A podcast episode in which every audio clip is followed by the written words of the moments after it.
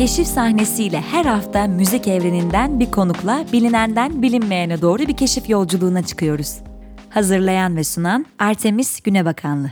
Keşif sahnesinden herkese merhaba. Ben Artemis Günebakanlı. Karşımda müzisyen Özgün Semerci var. Onu hem Second'la izledik. Ardından solo kayıtlarını, albümlerini takip ettik. Bu bölümde Özgün'ün dünyasına konuk olacağız ve onun rehberliğinde yeni kapılar aralayacağız. Hoş geldin. Hoş bulduk. Nasılsın? İyi değilim. Sen nasılsın? ben de iyi değilim. Güzel devam edelim. Harika ya. Ee, yeni tanıştığın ve hakkında aşağı yukarı bir fikir edinmek istediğin birine ilk soracağın sorulardan biri ne olurdu?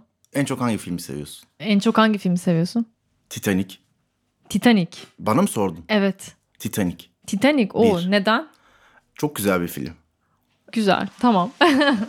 Gerçekten Titanic en sevdiğim film.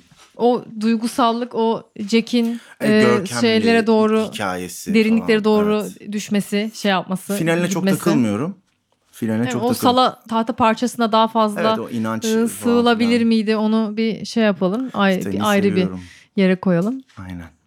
Güzel. Şunu soracağım. Çocukluğundan sende iz bırakan bir ses var mı aklında? Yani bu televizyonda duyduğun bir dizi müziği olabilir, bir reklam müziği olabilir, komşundan gelen bir ses olabilir, Hı. eve ait bir gıcırtı olabilir. Böyle ilk Hmm. sende yer eden ses dediğim zaman ne geliyor aklına? Sezen Aksu 88 bütün albüm. Evde çok dinleniyordu Çok o zaman. dinleniyordu evet. Yolculuklarda böyle Yolculuklar başka. O, aile arabası falan Kayahan. albümleri vardır ya. Kayahan. Evet. Bizim de öyledir ya. Evet. Çoğu Müthiş. insanın Levent Yüksel'in Medcezir saplantı. de şey. Evet. e, çok klasik bir tatil albümü.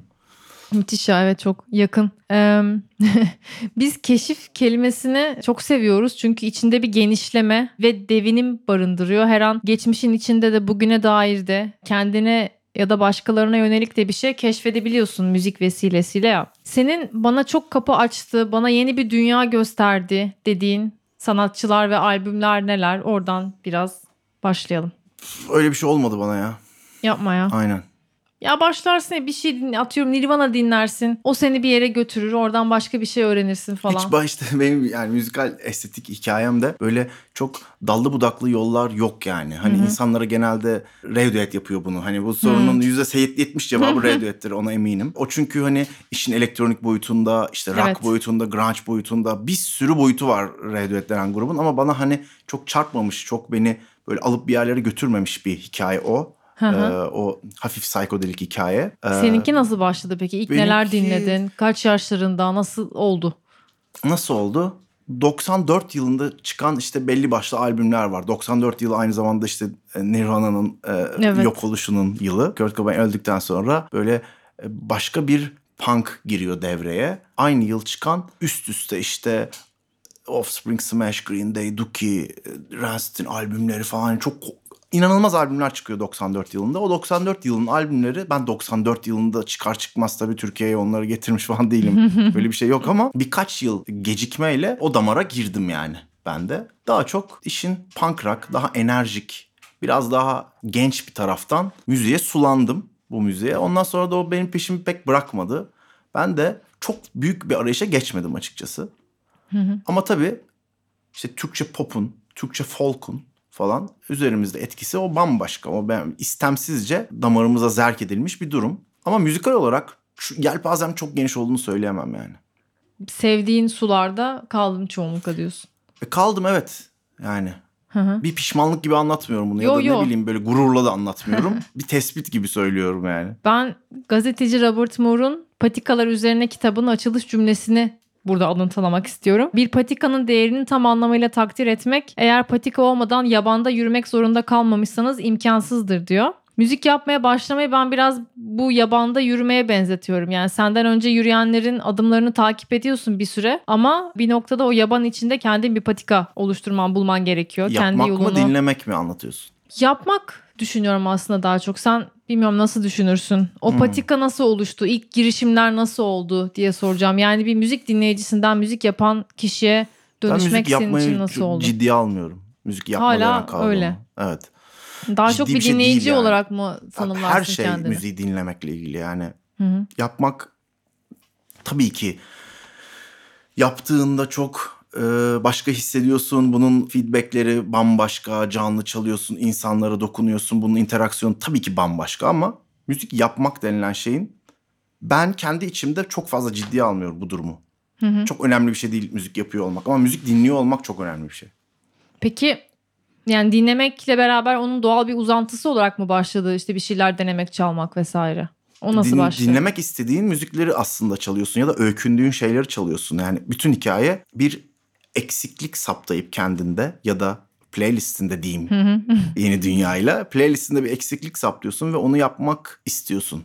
Bence bu hayır abi böyle değil diyen de de bence böyle bir kendin için yapma hikayesi var kesinlikle. Hiç kimse kendi için yapmıyordur. Tabii ki bunun bir insanlarda yaratmasını istediğim bir, Bir ne bileyim duygu, bir bir duygu his, var bir tabii şey ki. vardır. Ama müzik yapma durumu müzik dinleme durumundan çok daha az mesai harcadığım bir şey bu kesin yani. Okul falan, enstrümanistik falan buraları saymıyorum. Buralar başka bir hobi tarafı ama müziğin kendisini irdeliyorsak yani müzik kavramını irdeliyorsak dinlemek çok daha önde geliyor.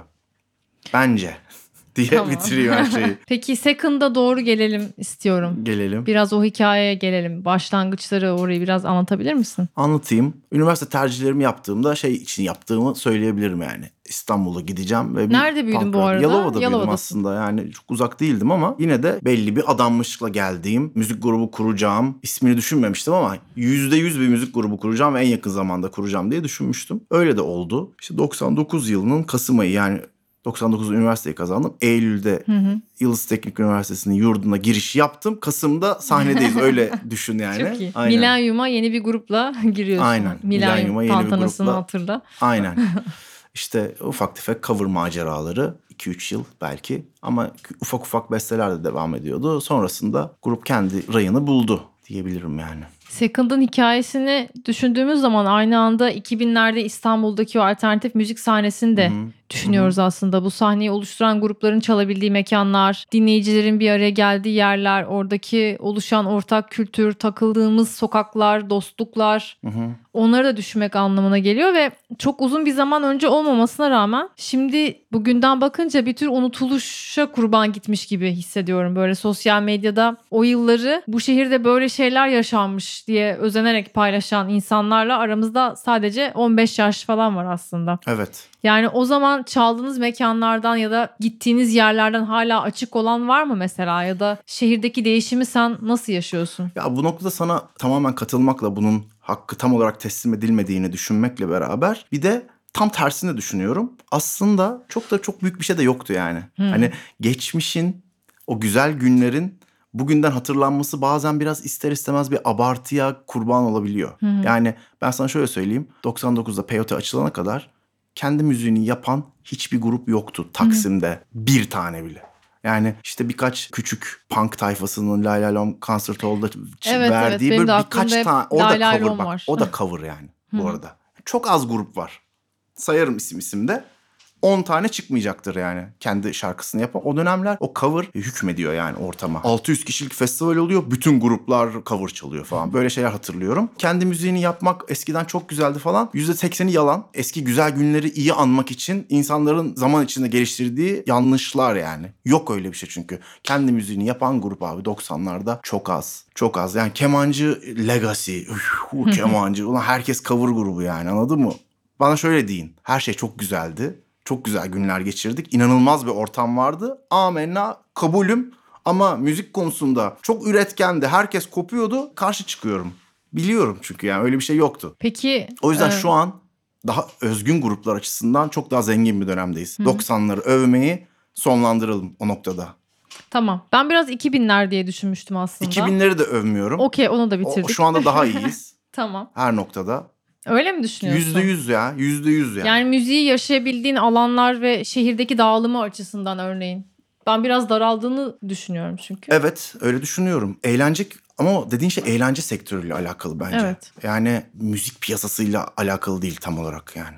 Hı hı. Ya evet tabii ki yani buraya etki eden birçok başka faktörle ilgili şehirle Ya ilgili politikalarla ilgili eklektik ekonomiyle ilgili yani. yaşadığımız her şeyle her şeyle daralmayla ilgili. ilgili yani. Ve kolaylaşmayla da ilgili. Hani herkesin müziğini üretebiliyor olması bunlar sonuçta yani İstanbul'un ya da bizim politikaların falan eseri değil. Sonuçta dünya gelişiyor ve bir şekilde teknoloji de geliştiği için başka bir yere savruluyoruz ama insanların dışarıda bir yere gelmesi, eğlence kültürüyle ilgili dediklerine yüzde yüz katılıyorum. Eskiden daha sosyal, daha birlikte olabildiğin ortamlar vardı ama bu müzikle alakalı değil yani. Şu anda daha çok müzik üretimi var. Daha nitelikli müzik üretimi var bana sorarsan. Peki Second yıllar sonra Aralık 2020'de hatta yılın son gününde yeni bir şarkı yayınladı. Evet. Aklımda bir kör düğüm. Evet. Son şarkı yani sen tabii arada solo işler Hı hı, yayınladın, hı. albümler yayınladın. Hı hı. Ama Second'la yayınladığın son şarkı ve daha sonra aklımda bir kör düğümü yayınlama deneyiminiz arasında bir fark var mıydı? Mesela TikTok diye bir şey Hmm. girdi hayatımıza ve orada da Evet. benim bildiğim kadarıyla Evet, çok evet. paylaşıldı şarkı. Çok paylaşıldı şarkı. Oradan da böyle bir yürüdü. Evet. Farklı bir jenerasyonla buluştunuz aslında orada. Evet, farklı bir jenerasyon derken aslında aynı yaş grubu dönem değiştikçe kendileri değişiyor ama yönelimleri, ruhları, onların o hali, tavrı hiç değişmiyor yani. Eski dönemde de biz Second'la çok benzer yaş grubunda ve farkındalıkta kitleyle buluşuyorduk. Şimdi de aynı kitle aslında. Yani ben görüyorum çocuklar hep aynı davranış kalıplarında, aynı yönelimlerde insanlar. E, Çok seviyorum onları da. Ama grup bir şekilde çizilmiş bir şey gibi. Her grupta böyle olabilir. Bizim Second'da böyle. Aynı insanlarla buluşuyor. Ne yaparsak yapalım. Yani biz ne yaparsak yapalım işte aynı insanlar Second'ı satın alıyorlar. Yani satın alıyorlar derken para verip almıyorlar da işte yani. Onlara geçiyor Second yani. 8, 14 yaş arası. Genelde punk müzik ya da rock müzikle %80'i aa bu ne güzelmiş ya. Buna ne diyor? Yani çocuklar şöyle diyor abi. Buna ne diyorlar ya diyor. Hani bu müziğe ne diyorlar diyor. E bir Hani keşfe vesile Cevap oluyor yazıyor biri. Rock aslında. falan hani. E, rock işte. rock altında şey yapabilirsin. Bu, bu çok hoşuma gidiyor benim. Ya benim için öyle bir şey olmadı dedin ya işte yani birinin bir müzisyenin başka kapılar açtı. Aa, bu neymiş deyip böyle başka başka bir sürü şeye yelken açtığım bir şey. Biraz Hani evet, en second o basitten- insanlar için biraz öyle bir giriş noktası e, oluyor olabilir o bu kadar arada. büyütemem yani Second'ın durumunu. Ama şu şu güzel bir şey mesela Second dinliyordur bir çocuk. Ondan sonra atıyorum punk rock hikayesini keşfediyor olabilir. O dönemin pop punk gruplarını keşfediyor olabilir. Aynı damardan şeyleri keşfediyor olabilir. Sonra da Second'ı dinlemeyi de bırakır. yani genelde Second öyle. Yani işte ilk bizle başlayıp sonra genelde Second dinleyemezler artık. Çünkü Second daha çocuksu bir tarafta kalıyor bir noktada anladığım kadarıyla. Ama keşfetmelerine vesile oluyoruz. 20 yılı geride bırakan bir grup Evet E, ve önümüzde yeni bir şeyler var mı? Var. Paylaşabileceğin detaylar. Var. Yani Kerem'le Second'da 15-20 yıldır hep beraber olduğum, beraber müzik yaptığım, Second'da da döneminde girmiş çıkmış. Ben onun grubu Evden Uzakta'ya gir, yani beraber çalmışlığımız olan hep paslaştığımız bir arkadaşımdı. Artık iki kişiyiz. İki kişi olmanın da getirdiği bir hızlanma var tabii grupta. Canlı performans, stüdyo, işte konserlerde neyse ki yok. Ne güzel değil mi? Konserlerde yok. Daha çok müzik yapabiliyoruz. O yüzden daha hızlı bir şeydeyiz. 8-9 yılda işte Nadas'a yattık. Orada da bir enerji biriktirdik yani punk rock noktasında. Çok yorucu bir kayıt aşaması. Çok pahalı bizim için. Her zaman öyleydi. Yani 2000 yılından beri second kayıtları inanılmaz pahalı, inanılmaz yorucu. Bir şarkı 6 ay, 1 yıl. Böyle bir dinamikle kaydediyoruz şarkıları gerçekten. O yüzden de çok fazla planımız var second adına. Yapacağız yani. Bir 4-5 yıl. Bekliyoruz Second- bir şeyler Bizim sizden. second'dan çekeceğimiz var yani Kerem'le benim. Yorulacağız bayağı. Güzel süper. Sonra Evet. belki tekrar bir Nadas. Sonra tekrar Artık geri ondan dönüş. sonranın adası bilmiyorum ya. Emekliliktir ondan sonranın adası. Sen solo kayıtlar yayınlamaya 2016'da Bulandı Sularım'la başladın. Evet. Değil mi? Evet. Orada iskeletini banjonun oluşturduğu şarkılar duymaya başladık senden. Banjo ile tanışman nasıl oldu? İşte bu aklımda bir kördüğüm yüzünden oldu. Bu şarkıyı kaydedecektik. Banjo aldım bu şarkının kaydı için. Sonra tamamen bu şarkının kaydı da bitti. Ben full banjo çalışmaya başladım. 2-3 yıl banjo çalıştım. Sonrasında folk punk bir mevzu yaratmak istedim. Ondan sonra işte Taner'le kesişti yollarımız. Taner de o noktada bu tür farklı müzik türlerinde Türkiye'de hani arayıp bulabileceğiniz belki de ilk adamdır yani. Hani farklı bir müzik var kafamda ya diyorsan hemen Taner'i bulmalısın bence. Buradan söyleyeyim. Taner çok iyi müzik dinleyicisidir. O noktada hani birkaç referans evet abi şu da var bu da var bilmem ne falan birkaç farklı estetiğin çarpıştığında iyi bir şey çıkabilecek biridir. O yüzden ilk albümü Taner'le kaydettik. Daha folk punk gibi düşünüyordum ama daha folk kaldı o albüm. Memnunum. O albüm çok güzel.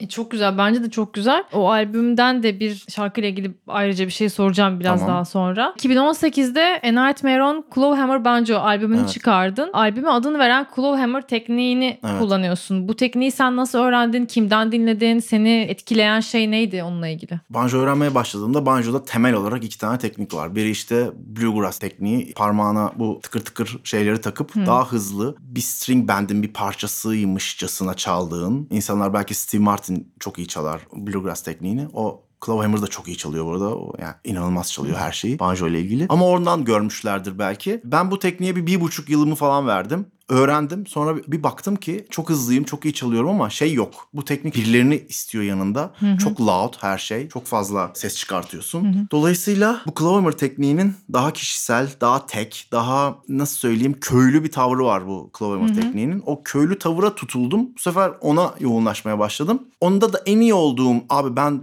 şimdi bir de şimdi öyle bir şey ki enstrüman 6 ay çalışma yok oluyorsun. Bittin. Onda çok iyi olduğum bir dönem vardı. O dönemde dedim ki Kerem'e abi pılını pırtını topla gel Bursa'ya. O zaman o dönem bir restoran işletiyordum. Daha doğrusu mutfağında da çalışıyordum falan öyle bir dükkan açmıştık. Bursa'da yaşıyordum abi pılını pırtını topla gel. Ben çok iyi çalıyorum bu aleti. hani Ya şey vardır ya bir takım antrenman yapar yapar böyle tam performansın doruğuna çıkar. Evet. O hani onun işte şampiyonalara denk gelmesi lazımdır. Aynen. Çünkü oradan artık düşmeye başlarsınız. Aynen. Biri sakatlanır falan bir filan. de ondan Tam önce... o noktayı yakalamışsınız yani. Aynen. Ondan önce bir de Can Aydınoğlu faktörü var. Can'la böyle gel abi şarkı yapalım. Oturup pıt böyle 5 dakikada falan şarkı yaptığımız bir dönem vardı. Can da orada çok fazla destek oldu. O da müthiş bir eşlikçi, inanılmaz bir kulaktır yani. Hani dinlediği anda duyar. Onunla da çok eğlendiğimiz konserlerimiz oldu falan. Ama o şarkılar artı daha fazlasını şeye sakladım. Yani o albümün hepsi daha önceden kayıtlı, çaldığım, bildiğim melodilerden oluşuyor. Bu arada hani iyi çalıyorum derken albümde müthiş zor şeyler yapmıyorum ama çalabilmekle albümde çalmak arasında böyle 40 kat falan fark Tabii. var. Yani çalabiliyorsan çalabiliyorsundur. Her yerde çalarsın ama albümde çalmak çok daha başka bir şey gerektiriyor. Yani çok hakim olarak o kayda girmen gerekiyor. O yüzden doğru zamanda o albümü yaptık diye düşünüyorum. Banjo bana duygusal ve görsel olarak bayağı yüklü bir enstrüman gibi geliyor. Hep böyle aklıma doğa görüntüleri, dağlar, yollar, Evet. doğada hissettiğin o e, biraz huzurlu yalnızlık gibi e, çağrışımlar yapıyor. İçinde bir hareket duygusu olduğunu da düşünüyorum ve adımların ritmini hatırlatıyor birazcık. Çalana ya da söyleyene yoldaşlık eden biraz göçebe bir hissi olan bir çalgı gibi geliyor. Senin de o köylü tavrını tutuldun demen de bana biraz onu düşündürdü. Senin enstrümanla arandaki bağ nasıl? Nasıl kuruldu Hı. yani o bağ? Ya banjo Ya başka şeylerle ilişkilendirdin mi? Sevdiğin işte başka müziklerle bağdaştırdın mı? Ya bana şey demiştin bir kere. Ben bir yörük çocuğuyum ve işte oradaki o müziklere de biraz benzetiyorum banjo yok ya öyle demiştin. hava atmak için söylemişim. Öyle Bence hiç mi? alakası yok. Yazıklar olsun Şey- sana Özgür. ya şöyle en derininde ne biliyor musun bence Artemis? O Amerikan folk hikayesinde şimdi atıyorum sen de ben de büyük ihtimalle bütün bu hikayenin başlangıcına köküne insan bütün her şey Nirvana'da başlıyordur ya. Ben de öyle mesela. Hani ben banjo müziği dinlemeye böyle hani root Amerikan country dinlemeye, banjo dinlemeye alıştığımda şunu anladım. Nirvana bir folk grubu.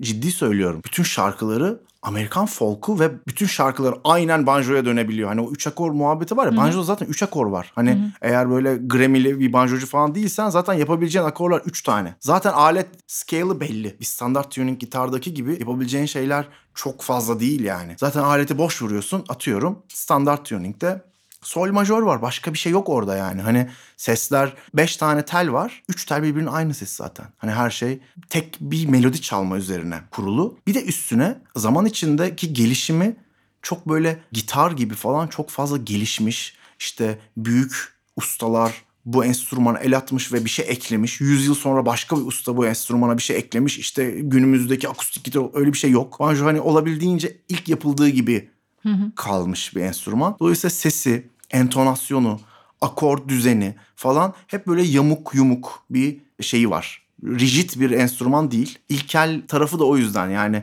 sesi çok şey değil. Böyle stabil bir sesi yok banjonun yani. Kayıt yapması da o yüzden çok zordur mesela banjoyla. Nirvana bir folk grubu.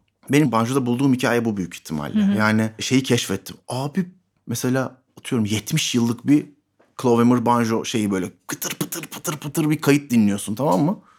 Ulan resmen Nirvana şarkısı grunge gibi ya. yani. Çok grunge tınlıyor. Beni alan şeylerden biri odur diye düşünüyorum banjoda. Albümün, Ama sorunu unuttum. Sorun Hı. tam olarak böyle bir şeydi. Tamam. Albümün adı Elm Sokağı kabusuna gönderme yapıyordu. Evet. Nightmare on Clovermore bence. Sen de albüm ilk çıktığı zaman cumartesi gecesi kabuslarını pazar sabahı sana unutturan cowboy filmlerine Evet, teşekkür evet, ederek evet. biraz o çocukluğumuzun çok belirleyici şeyleridir ya. Evet. Korku filmleri işte gece oynar. Ne bileyim, Kabusunu cuma, görürsün. Evet cuma akşamları daha da küçükken işte TRT programları vesaire. Pazarları işte cowboy filmleri Pazar vesaire. konseri kovboy filmi. Orada 90'larda çocuk olmanın izleri var. O yılların genel olarak karakteriyle çok Hı hı. övmüyoruz ama şimdi çok övmeyelim. Övmüyoruz evet övmüyoruz. Senin kişiliğinde, müziğinde nasıl bir etkisi olduğunu düşünüyorsun? Atıyorum 90'larda Yalova'da olmak da hani ondan da bahsedebiliriz. Ya bu ara bu 2-3 yıldır tutulduğum bir nokta belki onun şeyiyle çok düşündüğüm için üzerinde. Ya nostaljik her şeyi reddediyorum bu ara. o yüzden hani ağzımdan eskiye dair hiçbir övgü çıkmıyor. Ya doydum ya üzerine çok düşündüm.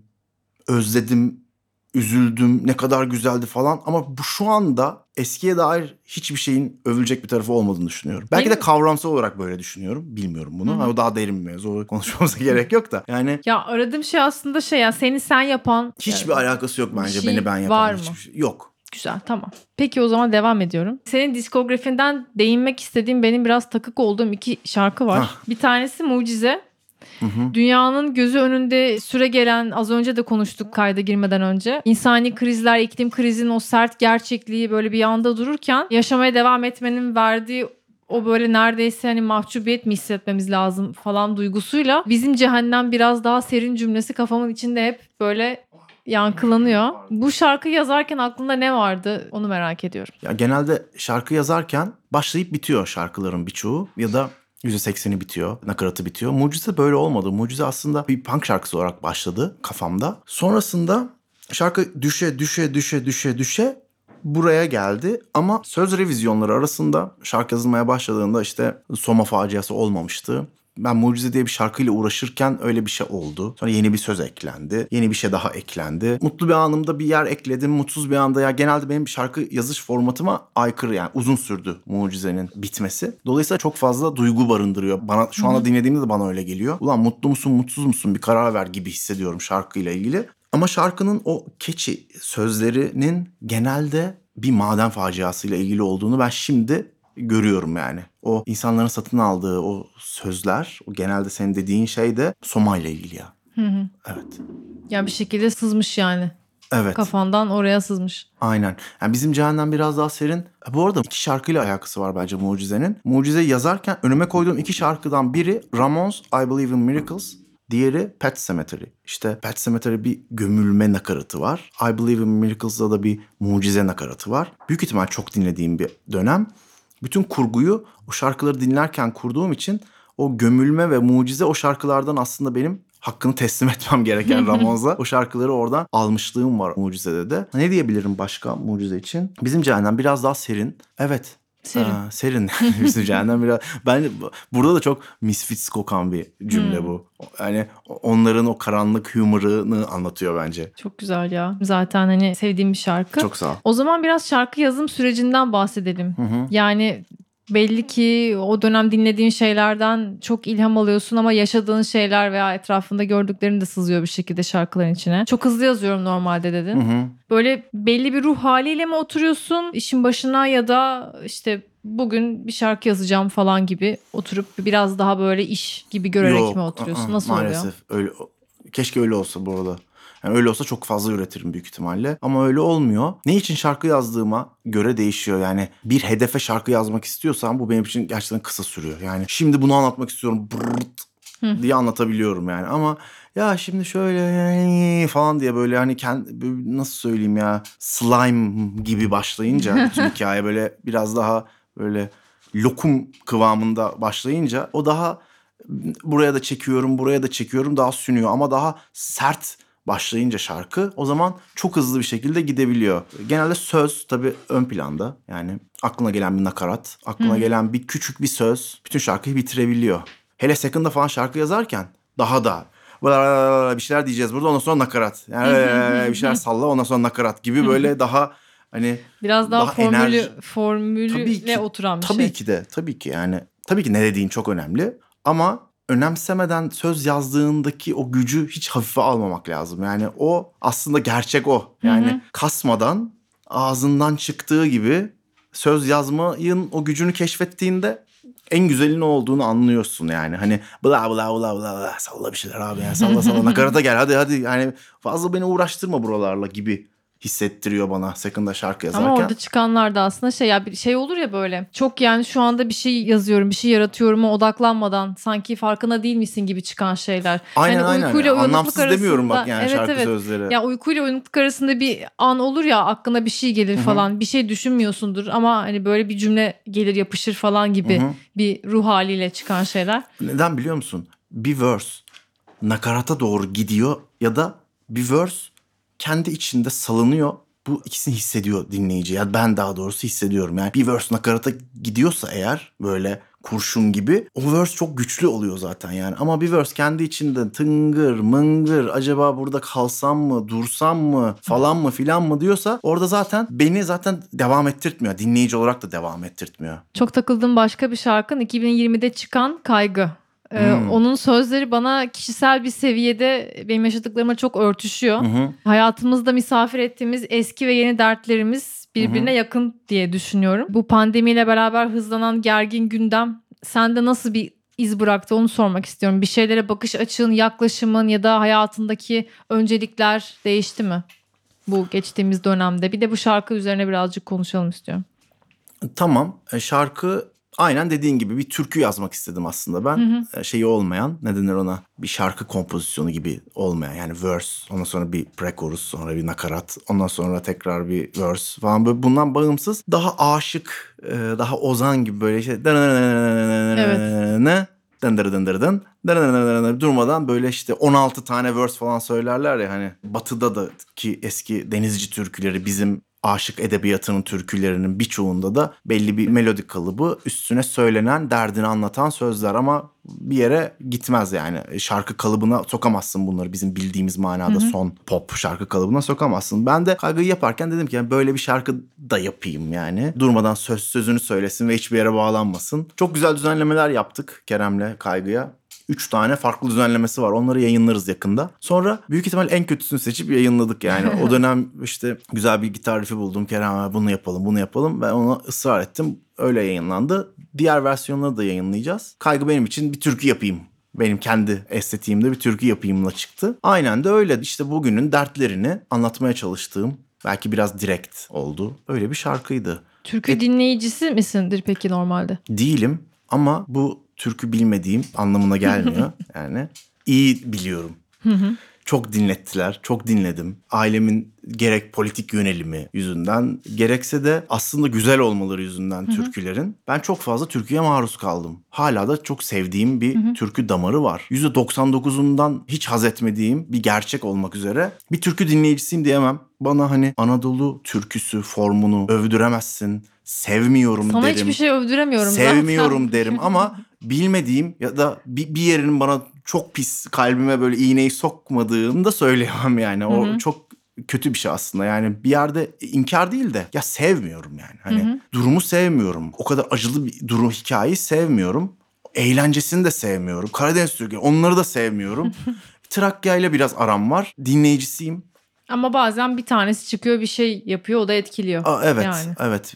Evet. Senden kişisel bir eşyanın yanında getirmeni rica etmiştim. Evet. Bana 3 adet henüz tab edilmemiş film getirmişsin. evet. Bunun hikayesini biraz anlatmak ister misin? Ya sen Masada bana şey aramızda söyledin. duran e, filmlerin hikayesini. İstanbul'da seni etkileyen çok sık gittiğin bir mekan. Bir de evinden sana ait bir eşya. Ben mekanı bulamadım. Evet. Çok. Bulamadığımı da çok şaşırdım. Yani ben ne dedim. kadar boş bir adammışım lan falan oldum. Ben ne yapıyorum bu hayatta falan. İstanbul'dan bir mekan söyle hala yok. Şu anda bana İstanbul'dan sevdiğim bir mekan söylesene dedin. Bir hafta geçti üstünden. Hala öyle bir yer bilmiyorum. Buna bir kere kafam basmıyor. Bunu hala kafamda soru işareti olarak duruyor. Bunu nasıl bulamadığım. Evde ara dediğin şeylerde de onu da bulamadım. Evde bir sürü eşya var. Hani bir sürü özel eşya var. Ama bunların hiçbiri o dediğin şeye denk gelmedi. En son içinde ne olduğunu bilmediğim 2010 yılından büyük ihtimalle filmler olunca "E, bunların üstüne konuşabiliriz dedim yani herhalde. Hiç hatırlamıyorsun. Hiç yani hatırlıyor musun nerelerde çekildi işte nasıl yıllardı vesaire. Övme amaçlı sormuyorum. Yok yok Hani- övebilirim ya bu hikayeyi. Niye övmeyeyim? Türkü mü bu övmeyeyim?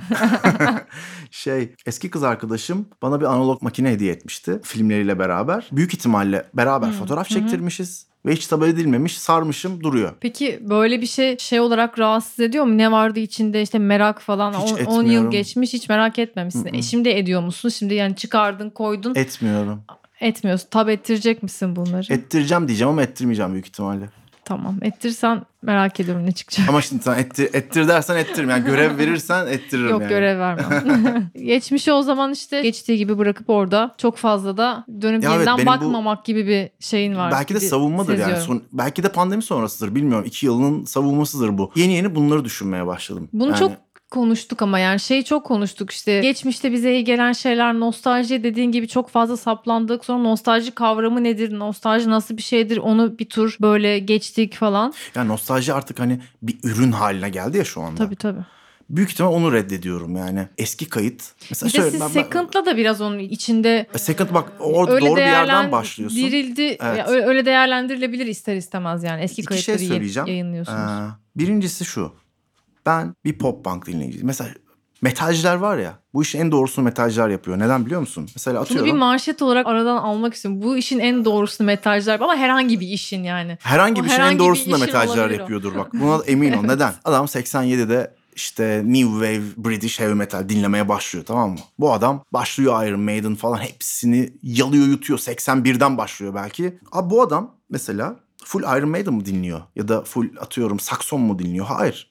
Bu adam 2020'de bugünün atıyorum metal en iyi metal gruplarını dinliyordur. Mastodon seviyordur bu adam. İşte güncel Ghost Most bunları falan öykünüyordur. Bunları seviyordur. Bir çeşitliliği vardır ve adam metal dinleyicisidir. Günü satın ala ala eleye eleye gelir. Evet. Aynı şeyi sevmeye devam edip bir döneme bir yıla takılıp kalmak zorunda değilsin işte. Aynen şimdi o noktada eski bir kaydı övme var. Eski kaydı neden övüyoruz biliyor musun artık? Sadece eski diye. Evet. Güzel değil abi bu. Neyini övüyoruz bunun? E çünkü eski. Bak çıtır çıtır. Bazen şöyle diyorum. WhatsApp grubumuz var arkadaşlarımızla. Abilerin bazıları. Çok saygı duyduğum falan. Adı Bir- ne grubun? Bir kayıt atıyor. Paylaşabileceğim Ee, bir şey mi? paylaşamam. Tamam.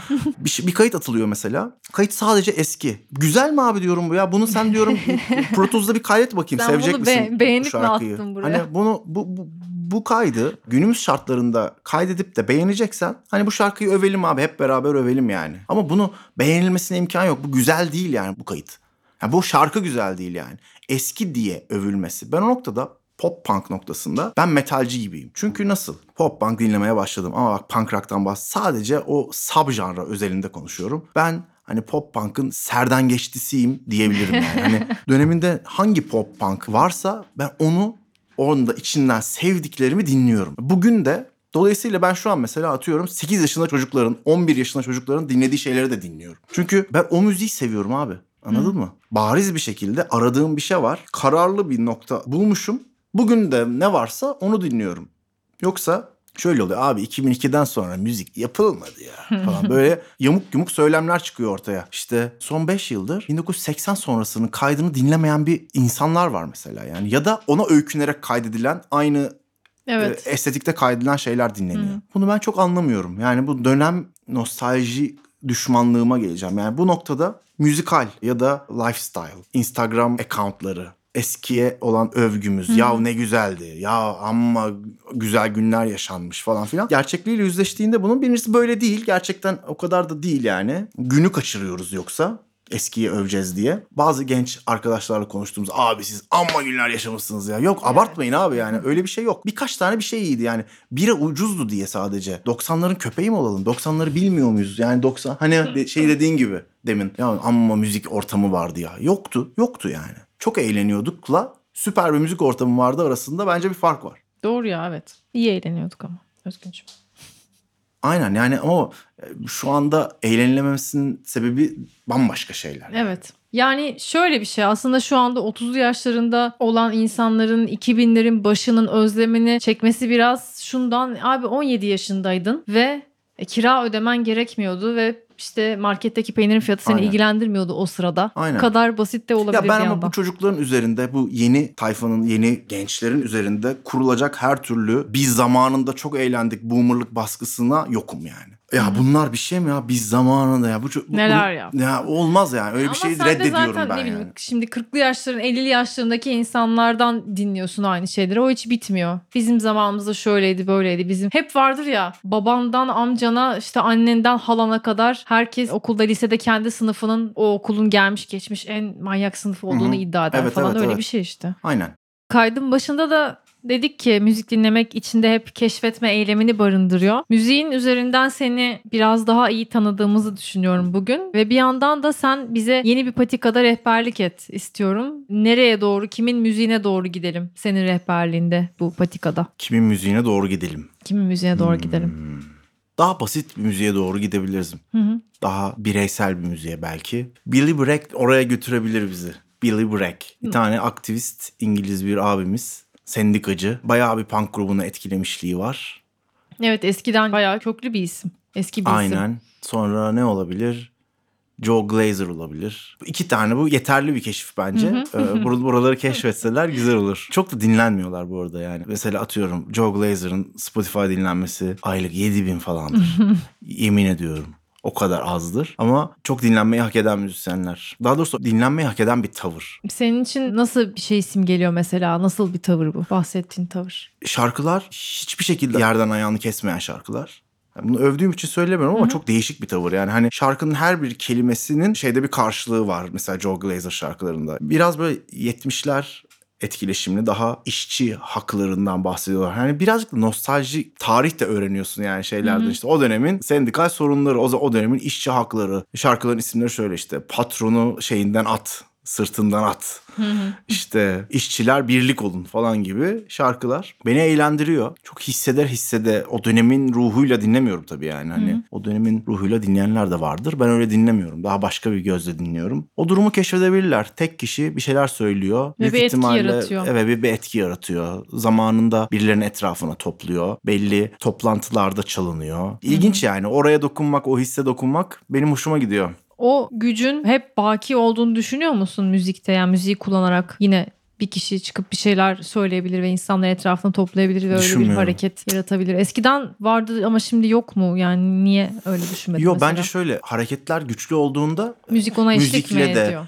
e, tiyatrosu falan hani hareket öyle bir güçlü ki o böyle süpüre süpüre geliyor bütün sanat kolları da arkasında takarak geliyor falan hareket güçlü. Öyle bir hareket olabileceğini sanmıyorum. Yani Underground Network var ya o dönemde. O Underground Network'le beraber işliyor bu çark öyle dönüyor yani. Şu anda Underground Network yok. Çünkü network var. Underground'ına gerek kalmadı. Dolayısıyla çok daha ayrıksı her şey. Daha kaotik. Bence daha güzel şu anda. Özgün teşekkür ederim. Konuğumuz olduğun için Özgün ederim. Semerci bizimleydi keşif sahnesinde. Çok sağ olun beni ağırladığınız için. Asla geçmişi övmediğimiz, nostaljiye Övmeyelim. düşmediğimiz, Övmeyelim. pek çok şeyi övmediğimiz Övmeyelim. sevdiğimiz şeylerin de hakkını verdiğimiz bir sohbet oldu diye düşünüyorum. Evet, ben de öyle düşünüyorum. Sağ olun. Ee, keşif sahnesinde önümüzdeki hafta başka bir isimle birlikte olacağız. O zamana kadar kendinize iyi bakın. Bye.